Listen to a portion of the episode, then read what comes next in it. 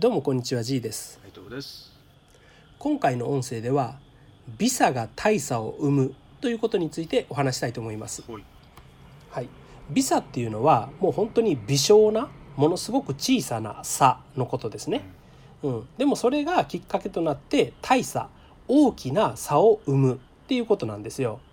これだけ言われればそれは確かにそうかもねって思う人もいるでしょうし、そうなのって思う人もいるかもしれませんけど、実際、世の中で起きてること、でこの微差が大差を生んでることってすごく多いんですよ。で例えばこの微差っていうのを、たくさん説明すれば分かりやすい話になると思うんですけど、例えばその言葉のかけ方、一つとってもすごく、差が現れるんですね。例えば、自分からおはようございますっていうのと、相手がおはようございますって言われて返事する感じでおはようございますっていうの、これもある意味微差じゃないですか。挨拶してるっていうことに変わりはないじゃんと、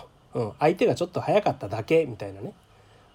だけどやっぱりこれをずっと毎日やってると、自分から声かける習慣がついてる人は、たとえ相手が見知らぬ人でも声かけれるわけですし、受け身になりづらいんですよね。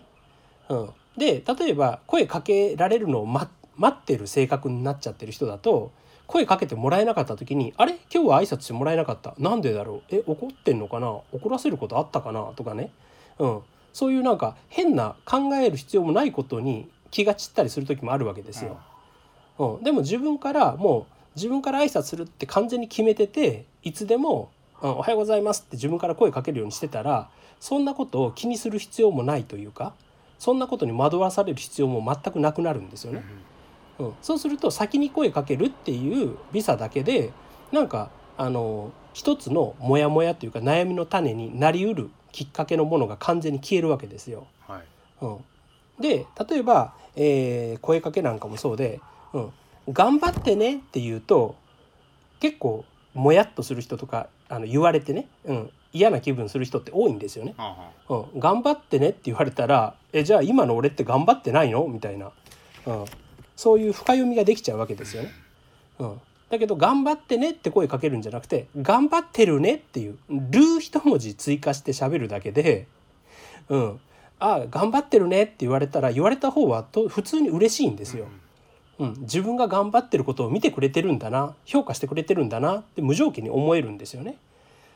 たったこの一文字、頑張ってねと頑張ってるねの差だけど、やっぱり声かけられた側が思うことって全然違うんですよね。こういうふうに何でもそうなんですよ。何でもちょっとした差、そんなこと気にしなくていいじゃん、気にしすぎだよ、小さいことだよっていう差が、実は人間関係とか仕事とか何かの、大きな差のきっかけになってることが多いんですよ。で例えばですけど、スマホとかのケーブルですぐ断線する人っているじゃないですか。で充電ケーブルがすぐ断線するから、いつも買い替えないといけないとか言ってお金もかかるとかブーブー言ってるやついるんですけど、そういうやつに限って見てみたら、充電器に挿した状態でそのままものすごく自分の方に引っ張ってたりして、ケーブルの付け根のところが90度ぐらい曲がったような状態でずっと使ってたりするんですよね。で私とか断線させたこと一度もないんですけど、そんな風に変な力がかかるような使い方って絶対しないんですよ。もうそれこそ充電器の方を横倒しにしてまっすぐになった状態で絶対使うんですよね。そしたら断線自体当然しないわけですよ。でそういう人ってよく見てたら、例えば電子レンジとか冷蔵庫とか、を開けて閉じる時ももう自動的に閉まる勢いに任せてバーンみたいな感じで閉めてるんですよね。そうするとそのバターンって閉めてるのがきっかけで、その機械が壊れたりとか、その衝撃で卵が落ちたりとか、そういうトラブルがちょこちょこ小さく発生するんですよ。だけど手を離したらバタンって閉まるものも、手を添えてゆっくりギリギリまで添えてゆっくりパタンって閉じればバーンっていう衝撃がないから、機械も壊れないし中に入ってるものも落ちたりしないんですよね。パソコンの扱いとかでもやっぱそういうことってあるんですよ。うん、そうするとそういう小さなことがきっかけでなんかパソコンが何もしてないのにすぐ調子が悪くなるとか壊れるとかいう人ってやっぱりね本人の知識がないだけかもしれないけどなんかその効率の悪いというか、うん、トラブルが発生する原因になることを無意識にやってることって多いんですよね。うん、そういうちょっとしたものの置き方とか、うん、機械の使い方とかそういったものがまたその人のトラブルとかの原因につながってで仕事をするときにトラブルが多い人と少ない人それはトラブルの少ない人の方がたくさん仕事が同じ時間でできますよね、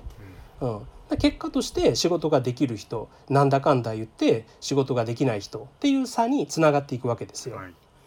うん、今、声かけの話とか機械の扱いの話ってしましたけど、うん、こういうのってものすごくたくさんあるんですよね、うん、もう普段の生活全部あるって言ってもいいぐらいなんですよ、うん、例えばメッセージをもらった時の返事のやり方だったりとか、うん、これは前もお話ししましたけど人に何か教えてとかいうふうな用事で LINE とかメッセージを送っておいて教えてもらった瞬間に本人だけ満足してお礼も返さない人って結構いるんですよね、うん、でそれやられるとこっち教えた側はもうこいつ教えてやっても自分だけ満足したらお礼も言わずにメッセージ終わるのかよと、うん、もうこいつに真面目に教えてやる必要はないなって思ってしまうんですよね人間って、うん、なら次からは来て、教えてあげないことはないけど適当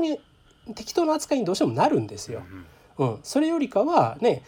ちゃんと人として礼節を守ってくれる人に時間を割きたくなるんで、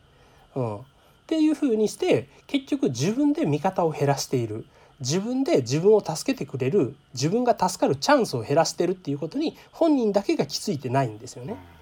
うん、だからそういうでもこういうのって今こういう形でまとめて言ってるからああ確かにって思われるかもしれないけど一個一個を取り立てて言えばそんなちっちゃいこと気にしてんの小せえなみたいな話かもしれないんですよ、うん、そんなの気にしすぎじゃないって言われる話かもしれないんですけどその気にしすぎじゃないっていうところに秘められた小さな差が回り回っていろんな大きな、ね、大差につながってるとで往々にして、うん、それが結構自分の足を引っ張ってるっていうことに気づいてほしいんですよね、うん、でこれって確かに自分では気づかないから無意識にやっちゃってることなんで、うん、確かに自分一人では気づけないことでもあるんですよ、うん、だからこそ注意してくれる人ってすごく大切だしありがたい存在なんですね、うん、子供の頃は親とか、学校の先生とかが、注意してくれるわけですよね、はいうん、だから、悪いところは直しやすいわけですよ、うん、でもね20歳過ぎたら大人になったら誰も注意なんかしてくれないんですよね、うん会社で注意してもらえたらありがたい話なんですよ、うん、でも注意された時にそれを素直に受け取れなかったらなんかへりくつとか言い訳とかをしちゃうともう次からその注意もしてもらえなくなるんですよね、うん、そしたらどんどんと自分を直せる最後のチャンスを失っていくんですよ、うん、で結局誰も注意してくれないから誰もその自分の悪い小さなところを指摘してくれなくて自分も気づけなくてずっと悪いスパイラルで生きていくしかなくなるんですよね、はいうん、だから相手が注意してくれる人がもしいたらそれはものすごくありがたいことだと思って素直に受け止めて自分自身を助けるために使うべきだし、うん、で誰も注意してくれなかったとしても自分は何かやらかしてないだろうか、うん、他の人はもっとうまくやってないだろうかっていうのをぜひね他の人を観察しながらこう自分にフィードバックしてほしいと思うんですよ、は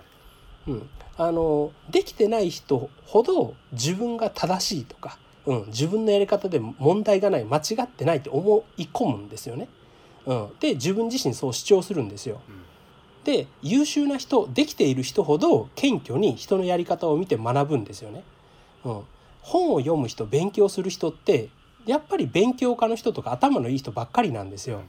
うん、で頭の悪い人本来本を読まなきゃいけない人勉強しなきゃいけない人ほど読まないしやらないんですよね、うんでやった方がいいよって言ってもいやいやだってそんなお金もかかるし時間もかかるしとか言って言い訳をし始めるんですよね、うん、これって本当におかしなというか矛盾してて噛み合ってないんですけど、うん、十分あなた勉強してるでしょっていう人ほど勉強してるからもっともっと上に行く、うん、勉強しなきゃいけない人間は勉強しないまま自分を肯定してるからいつまで経っても上にはいけないうん、それはね、まあその今のポジションで全く何の問題もない、一生このままで問題ないって思う人ももちろんいるだろうから、それはそれで構わない、うん、話ではあるんですよ、うん、ただもしね、自分がもっと幸せになりたい、もっと上に行きたい、もっとお金を稼ぎたいって思ってるけれど、なんでうまくいかないんだろう、おかしいな、辛いなって思ってる人がいたら、今日話した内容をちょっと自分に当てはめて考えてみて、うん、自分に悪いところはないだろうかって考えてくれたら、何かその人が幸せになるチャンスがあると思うんですよね、はい、うん、だからそういうふうに、まあ、今のままでいい人は今のままでもちろん問題ないと思います。価値観は人それぞれなんで、うん、ただもっと上に行きたい、もっと何か今の自分より良い自分になりたいと思っているんであれば、今の自分を全面的に肯定してしまっては、ね、もっと自分が変わるチャンスを逃してしまうので、うん、そういった小さなところで何か自分がやらかしてないか、うん、良くないところはないかっていうのを考えてほしいと思います、はいはい、じゃあ今回の音声は以上となります。ありがとうございました。ありがとうございました。